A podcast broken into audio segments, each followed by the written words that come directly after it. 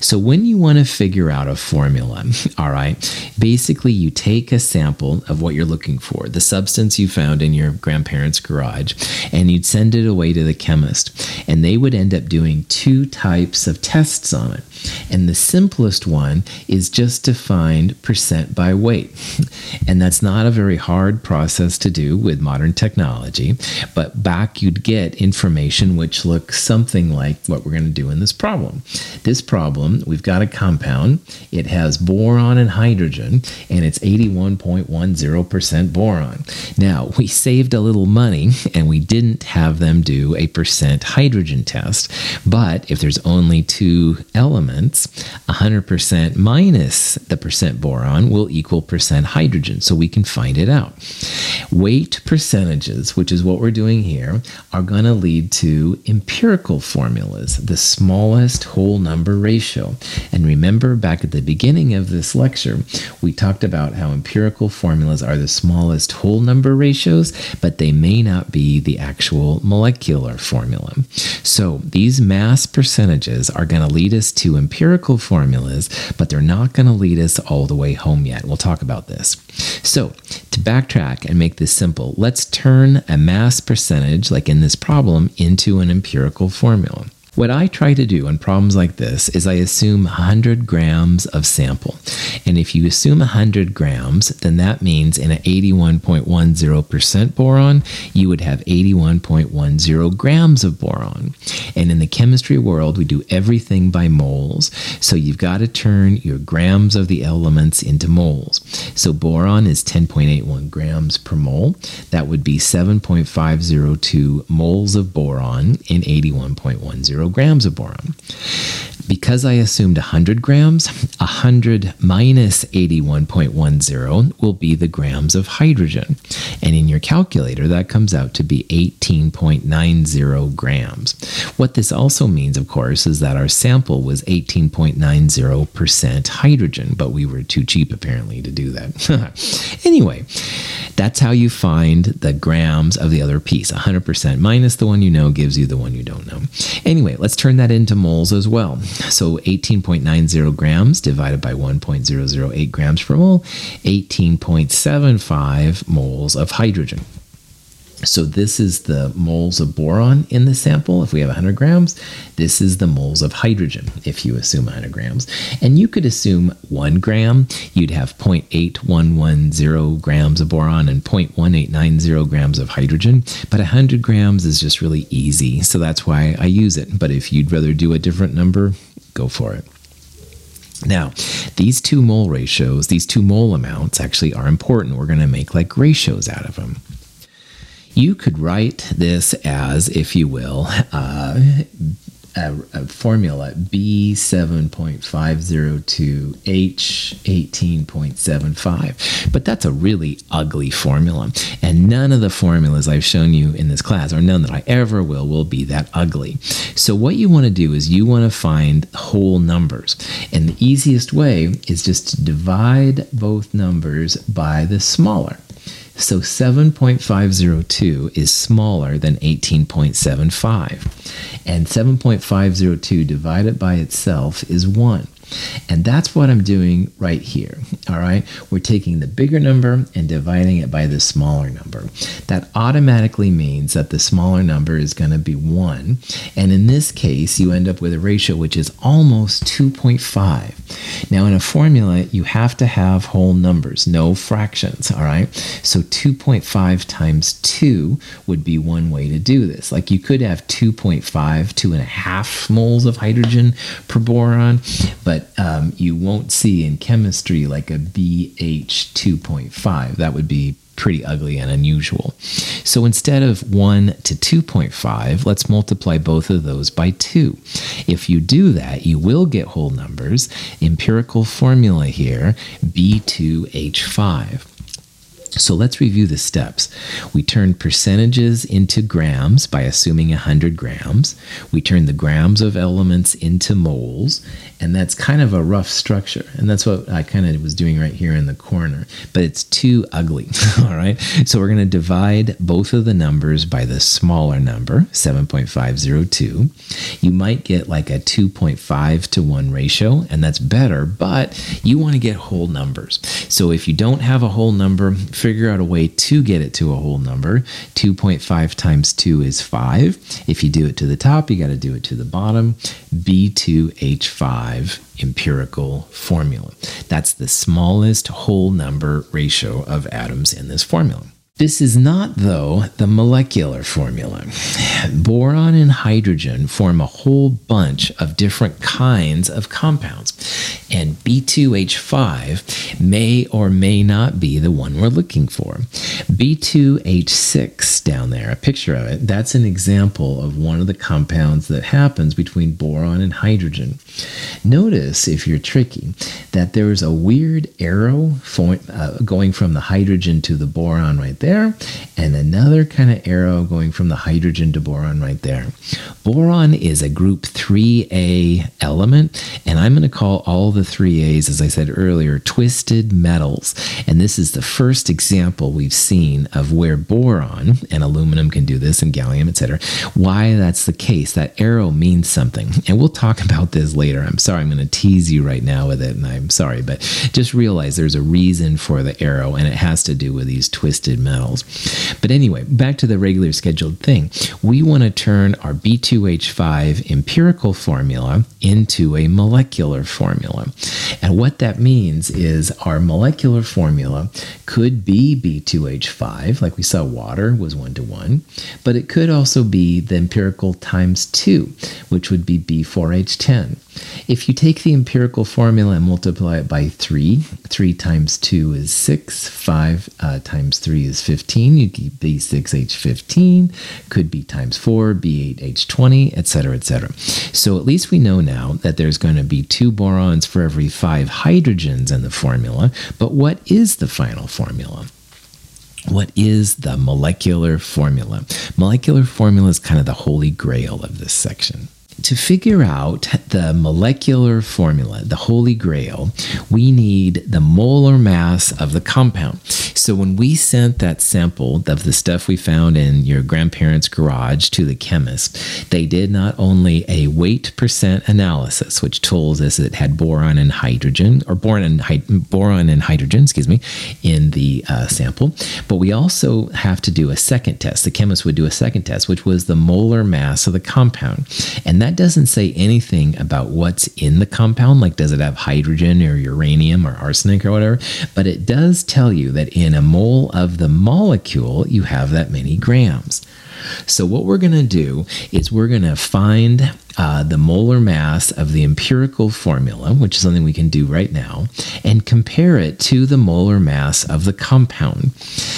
And if we do that, we're going to get a whole number ratio.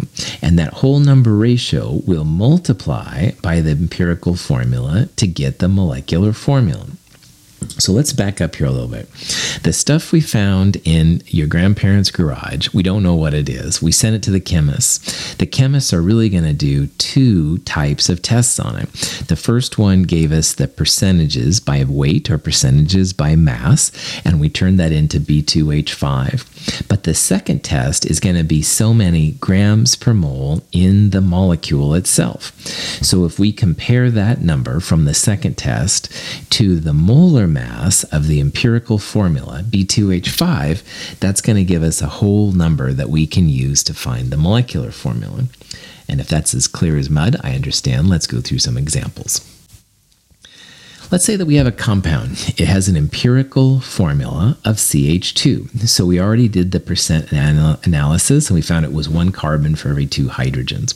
But we in our second ex- second test, we find that the molar mass of the compound 28.1 grams per mole. Remember, mole minus one means per mole. We can use this information to find the molecular formula, and it's not as hard as it might seem. But what we want to do is we want to first find the empirical formula's molar mass. We're going to compare that to the molar mass of the compound. And that did come from an outside experiment. This is a whole separate experiment. Now, CH2 has one carbon, which is 12.01 grams, and it has two hydrogens, 1.01 grams. So the molar mass of CH2, the molar mass of the empirical formula, 14.03 grams per mole.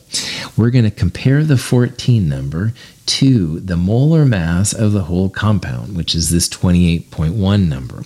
And this will always give us a whole number. No fractions, no multiplying by any integrals or anything. It's always going to be a whole number.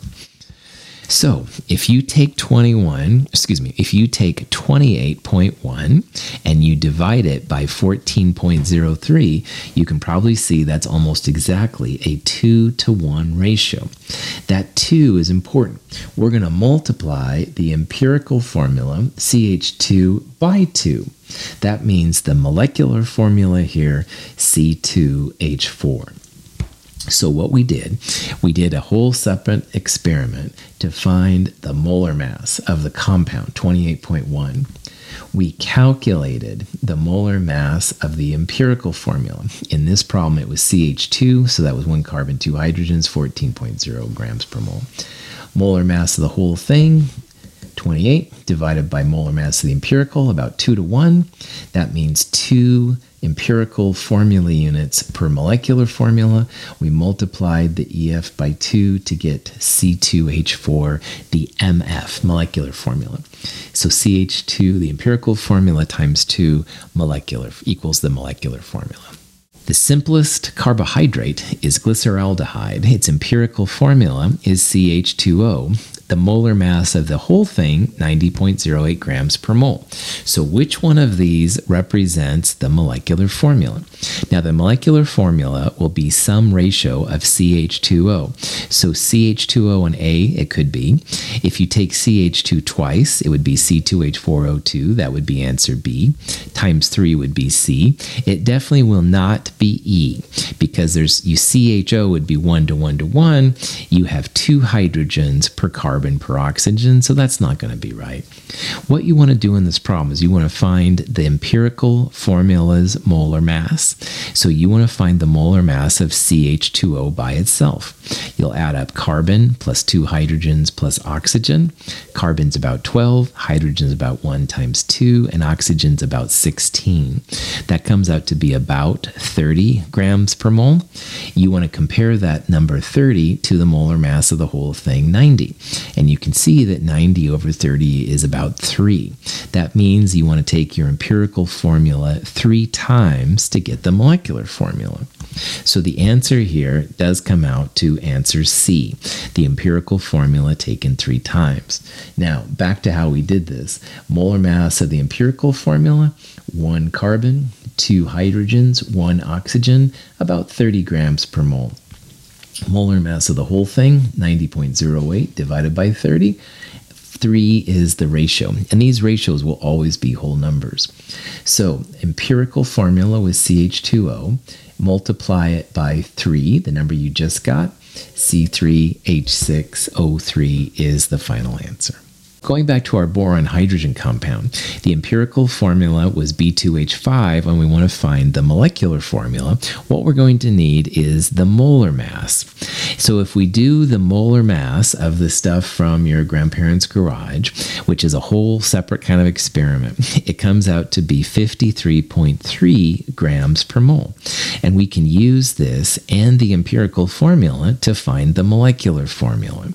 So just like we did with the last couple examples, let's find the empirical formula's molar mass, find the molar mass of just B2H5. So B2H5, 2 times boron plus 5 times oxygen, 26.67 grams per mole. So the molar mass of B2H5 is 26.67. We then use that number, we put it in the bottom, we put the molar mass of the whole thing, this number, 53.3 in the top. You're always going to get whole numbers. This is a whole number of 2. So, what that number 2 means, you want to take your empirical formula and multiply it by 2. So B4H10 is our molecular formula. And that's kind of a cool thing. This is kind of a holy grail for chemists to find that number right there, that formula. Pretty cool. So, when we did this problem, this is an overview, we first converted the percent by mass element values into moles. And I like 100 grams, but you can use anything you want. We then turned the moles into an empirical formula. You take the bigger one on top and the smaller one on the bottom. You might have more than one, more than two elements. The smaller one always goes on the bottom. And the idea is you want to get to smallest whole number ratios. So when the ratio we did, it came out to be 2.5 to 1, and that's better, but we want whole numbers. We multiplied by 2 to get B2H5. That found the empirical formula. The molecular formula, we needed the molar mass of the whole thing, 53.3 grams per mole. We calculated the empirical formula's molar mass, B2H5 came out to be 26.67 grams per mole, two borons and five uh, hydrogen. That ratio will always be a whole number, no fractions or anything like that. And this ratio is 2 to 1. So we took our empirical formula, multiplied it by that 2 to get the molecular formula B4H10. If you follow these steps, you will be good to go all the way through the end of Chem 223, no problem. There are other uses of these kind of processes, and this is another example I'd like to show you. This is a reaction where you're taking some tin and iodine. Um, the picture on the far left shows tin on the left and iodine, kind of a crystal, on the right. And you can heat the iodine up and it can dissolve in a solvent, depends on what kind of substance you're doing. Anyway, and you're putting it through uh, a piece of filter paper, and you end up with an orange tin tin iodine. That's what that stuff is right there. But the question is, what is the formula of the tin iodine? Now, tin is a variable charge metal, iodine is always negative one. So the question is then, from this kind of data, like how can we find the formula uh, of the tin iodide? Using uh, some experiment, we started with 1.056 grams of tin. We put 1.947 grams of iodine in with the tin. And at the very end of the reaction, we had some tin left over, some 0.601 grams. We isolated it with the filter paper. So, what we're going to do here is we're going to find the grams of tin used in the reaction. We'll turn it into moles. We're also going to turn the grams of iodine iodine. And by the way, iodine is a diatomic. Have no fear of ice clear brew. So we're going to turn grams of moles into moles of iodine. And we'll compare the moles of tin and the moles of iodide to find the empirical formula. 1.947 grams of the I2 were used. the tin, though, we didn't use all of the tin up. Some of it was left over at the end. So we started with 1.056 grams and we had 0.601 grams of tin left. So 1.056 minus 0.601 means we used 0.455 grams. Now we're going to use that 0.455 grams and turn that number into moles because that's the amount of tin that reacted with the iodine. So let's find the moles of tin. We're going to use the 0.455 because that's how much was used up. Tin is about 118.7 grams per mole. Still got the three sig figs going through. So 3.83 times 10 to the minus 3 moles of tin were placed into the beaker and used to make that orange stuff. We're going to do the same thing with the iodine. Now, you've got to be careful because in a compound, you want just individual iodines. You don't want the I2. But the diatomics, like we talked about, always come in pairs. So for the molar mass, you want to use 2 times iodine. So 2 times the number for iodine, which is about 126.904, comes out to be 253.81. And so figuring out this number then is moles of I2.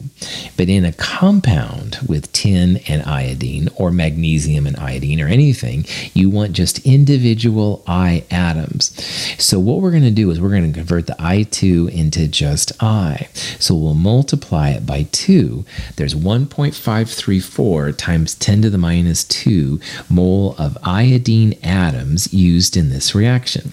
Don't use the I2, you want just the individual I's. We know the moles of tin, we know the moles of I. So again, bigger on the top, smaller on the bottom. The iodine is bigger, it goes on the top, the tin goes on the bottom. You can see that this ratio is almost exactly 4 to 1. 4 iodines per tin, and iodine as iodide is always a negative 1 charge. So the tin has to balance the 4 negative ones with a positive 4. This is a tin plus 4. So we would call call that compound, that orange compound, tin 4 iodide. And this is one way that people can find then the ratios uh, or the ch- formulas for these variable charge metals. Again, the nonmetals coming through, kind of a cool way that people can use.